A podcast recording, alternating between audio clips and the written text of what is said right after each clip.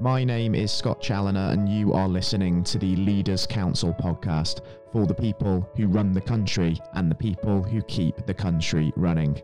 As regular listeners of this programme will know, part of our mission here at the Leaders Council is to bring you a variety of distinct perspectives on leadership. And today, that mission takes us all the way to Asia, where we're joined by Maria Kotova, Global Business Development Manager and Senior Advisor at Dezan Shira and Associates. Dezan Shira is a pan Asia multidisciplinary professional services firm providing market entry, legal accounting, tax HR, tech, and operational advisory services to international investors. Quite the mix. Um, Maria, very warm welcome to you today, and by all means, thank you for joining us on the show. Thank you, Scott, for having me today. It's a great pleasure to join you on this program. Yeah, it's a real pleasure having you alongside us as uh, well, Maria.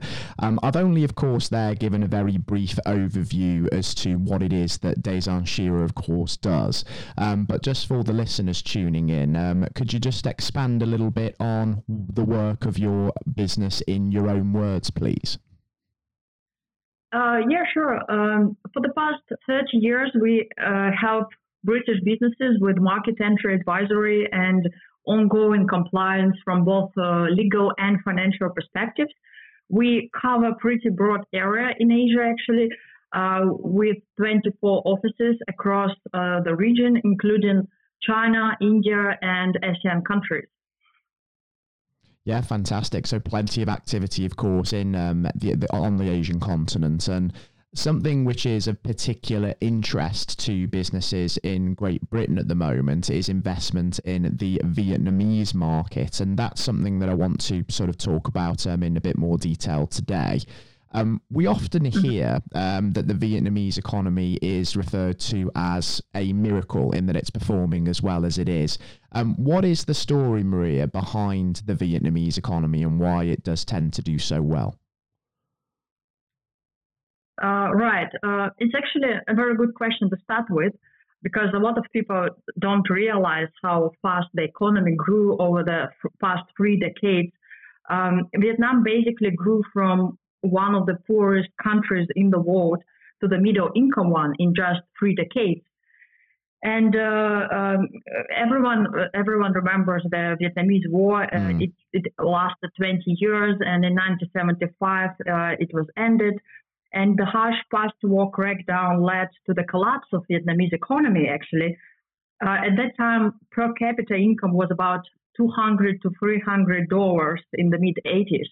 Um, so you can imagine the country was ruined, the economy was ruined, and it's hard to imagine how uh, how the economy performs uh, these days. And uh, uh mainly, it was driven uh, by the economic reforms, um, political reforms, uh, it was implemented by the government in uh, 1986. It was called uh, Doi Moi.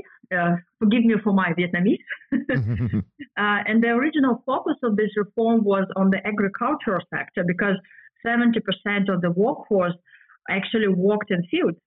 Mm. So uh, they took approach of moving away from collectivization to the private business development, where farmers were allowed to put their own price uh, to keep the profit. Uh, government also uh, reduced and scaled down significantly the amount of monopolies. It was like almost like 10 times reduction. And that also had their effect. At the same year, um, government created the first law on foreign investment. Uh, it enabled foreign companies to invest in Vietnam. And it was revised several times uh, since then uh, to encourage foreign businesses to invest, to ease the, uh, you know, uh, the, the doing business in Vietnam kind of status. Mm. so it has external liberalization with domestic reforms through deregulation and lowering the cost of doing business in, in the country. So Vietnam also looked at the outside. So they implemented the policy of one door, uh, of opening the door, and uh, it led to various free trade agreements that were signed over the past 10, 20 years. Uh, so in 1995, uh, uh, Vietnam signed the first free trade agreement with ASEAN countries, and then in 2007 it joined uh, WTO. So after that, there were several other free trade agreements with different countries signed uh, with China, Japan, US, and so on. So uh, it dram- dramatically lowered the tariffs to hosted countries. Moreover, recently, uh, uh, like the regional comprehensive economic partnership was uh, established, mm. and Vietnam is an active member of this. It expected to cover 30% of the world's population, so it's a very big deal for, for Vietnam. Uh, if you look at uh, UK and Vietnam relationship uh, in May last year, uh, Vietnam uh, and UK free trade agreement also came into effect, uh, paving the way for continued and increasing trade between the countries.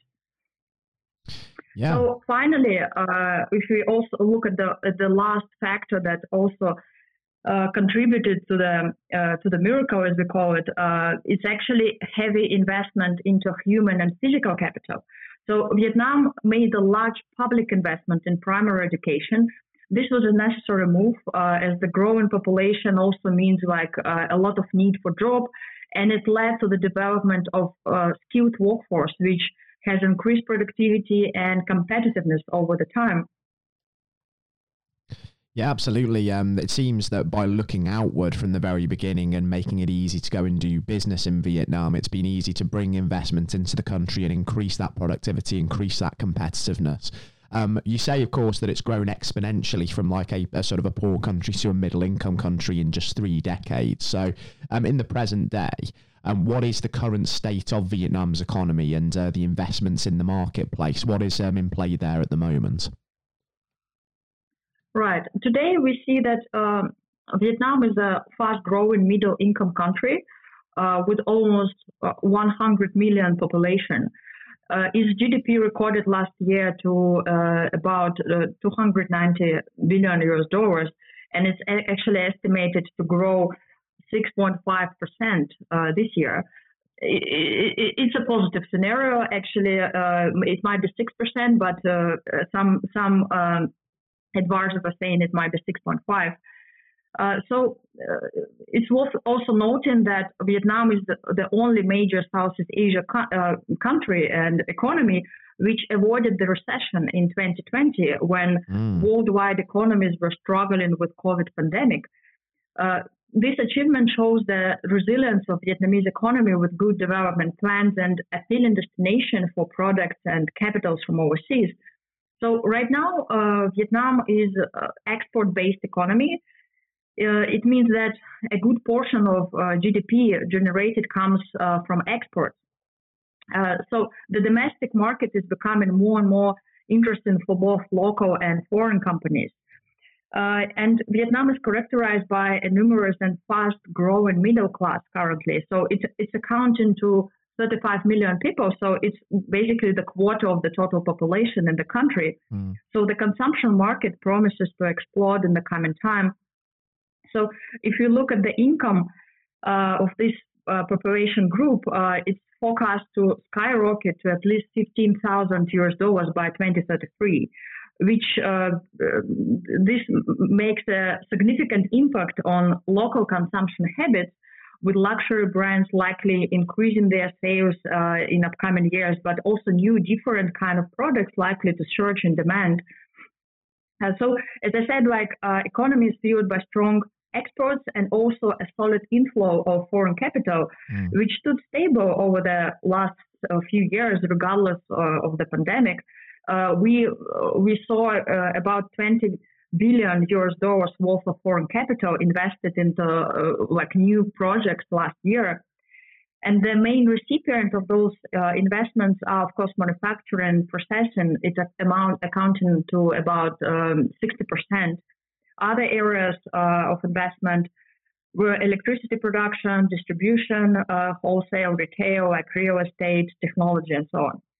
And we also see the trend uh, develop over the past years where foreign investors are incorporating Vietnam into their China plus one strategy uh, as they come to realize that uh, their global supply chain is largely China centric mm. and hence vulnerable to unpredictable scenarios, whether uh, that be um, trade wars or the great decoupling of the US and China.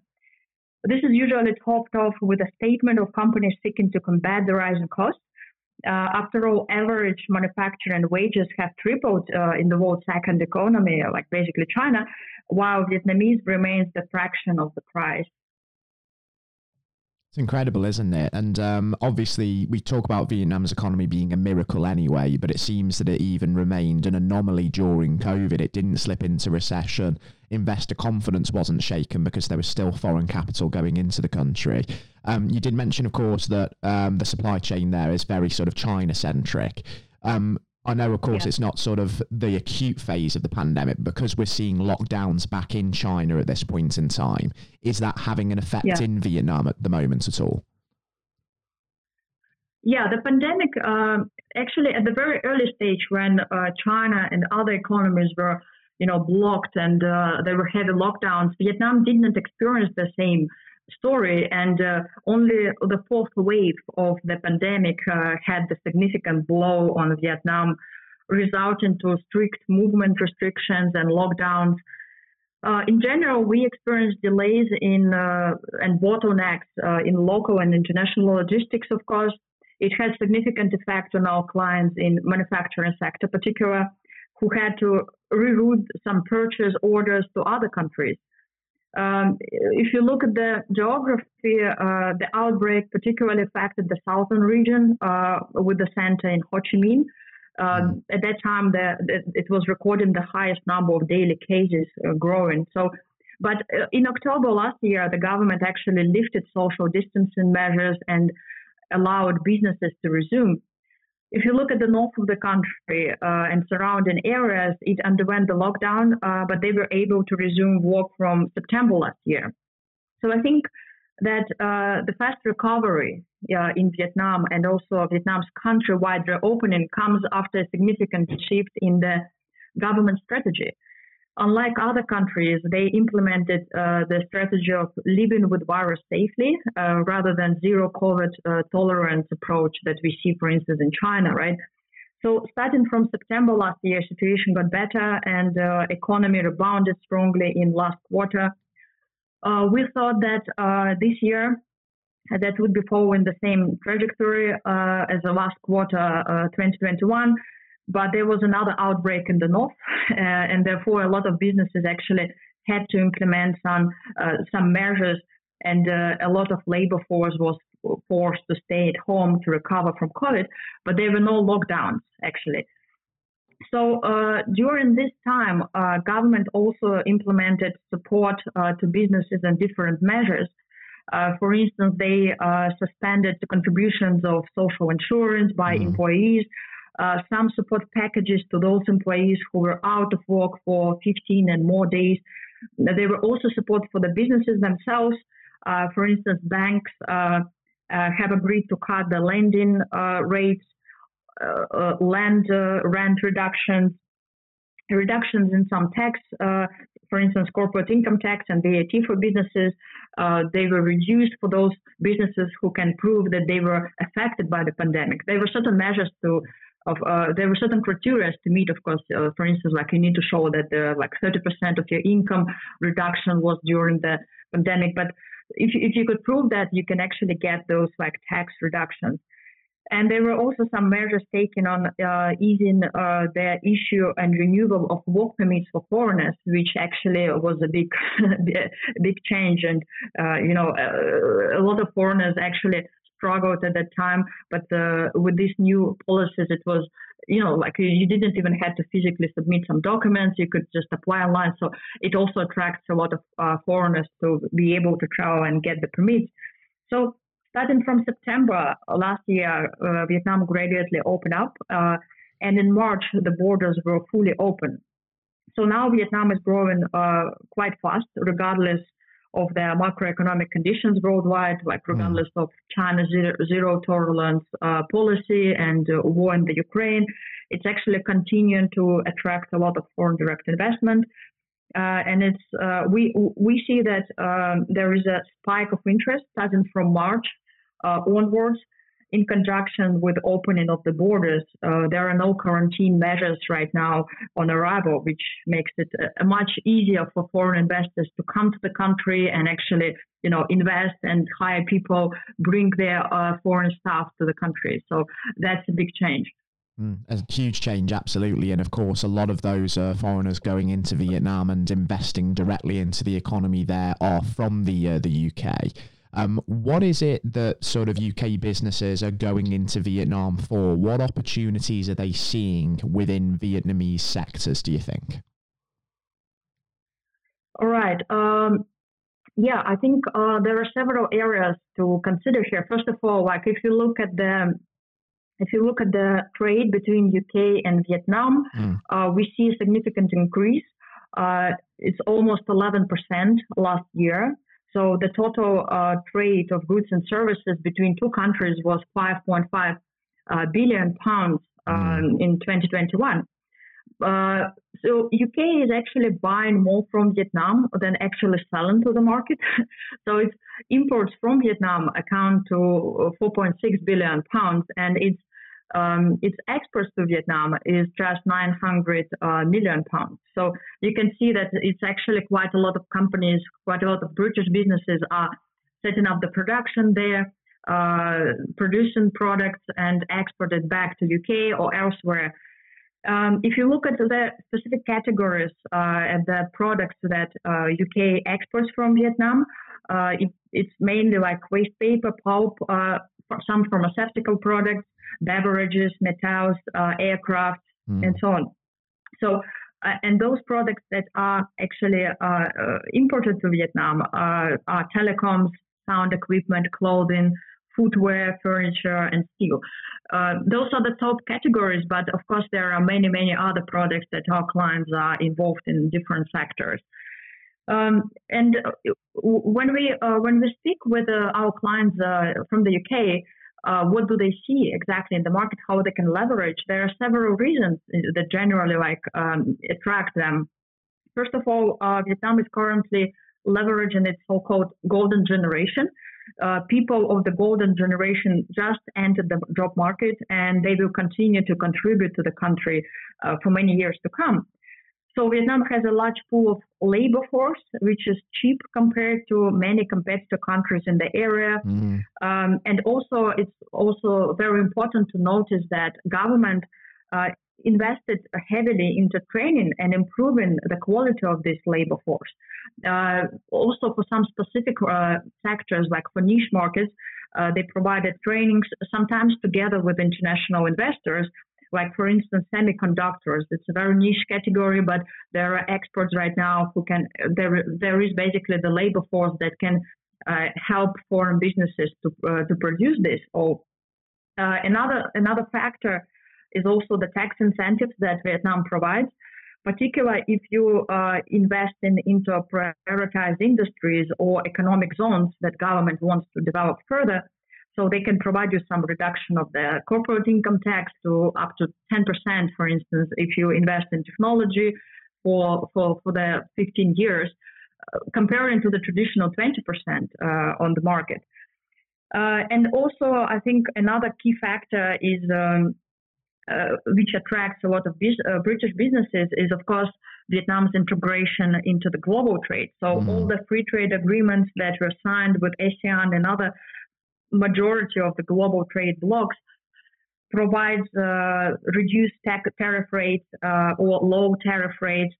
So we see quite a lot of companies are actually either setting up uh, the production in um, in Vietnam, and then uh, those products can be exported further to all these countries under zero tax rates or like uh, very low reduced tax rates or they export it to Vietnam, they export products to Vietnam, then they process, uh, adding some labor. Depending on each category, uh, there are certain percentage of labor that needs to be added, some processing, in order to qualify for these products to be considered made in Vietnam.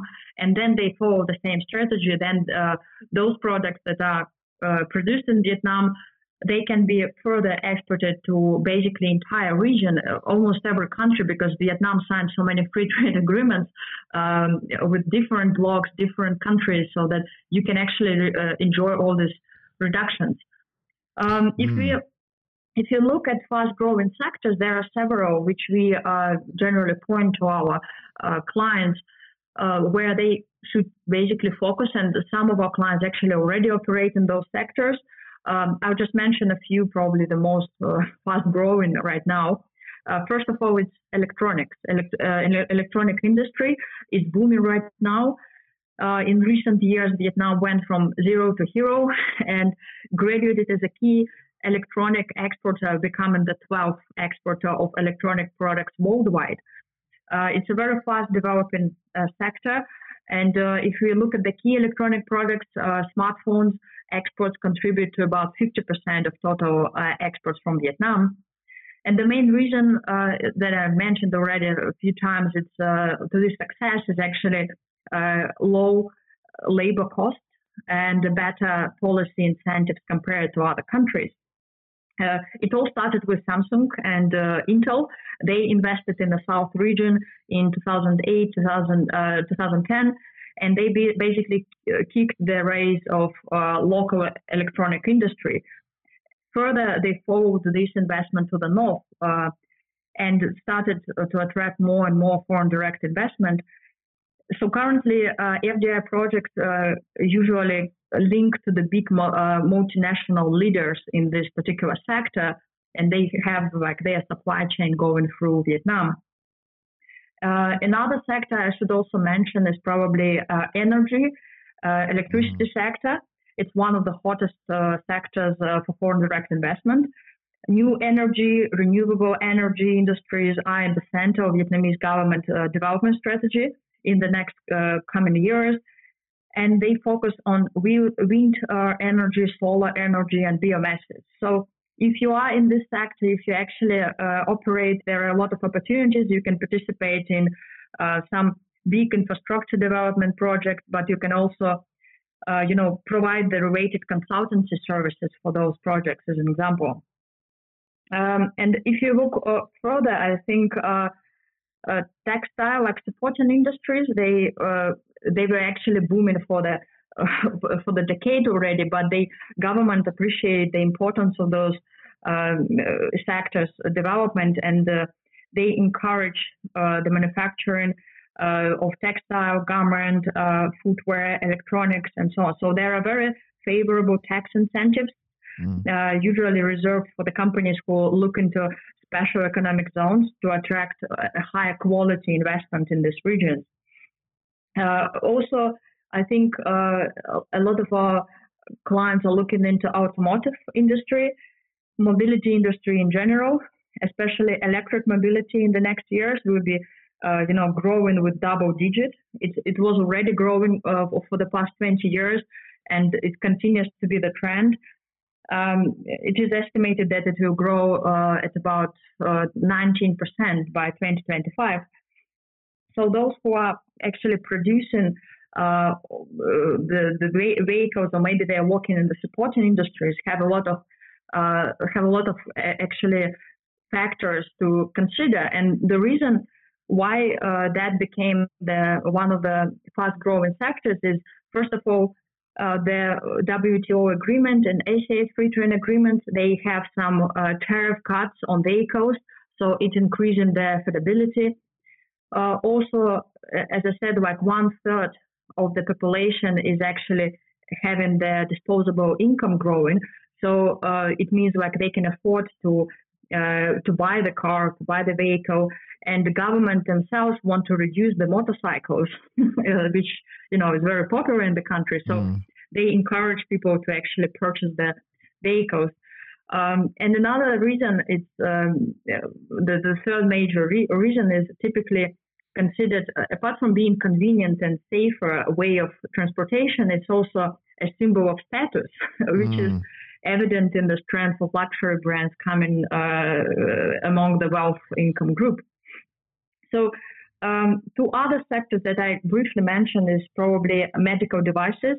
Mm. Um, currently, 90% of medical devices in Vietnam are imported because the local production is just not being able to meet the demand.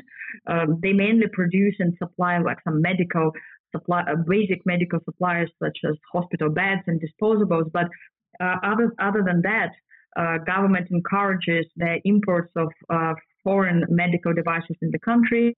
They offer low import uh, duties, no quota restrictions.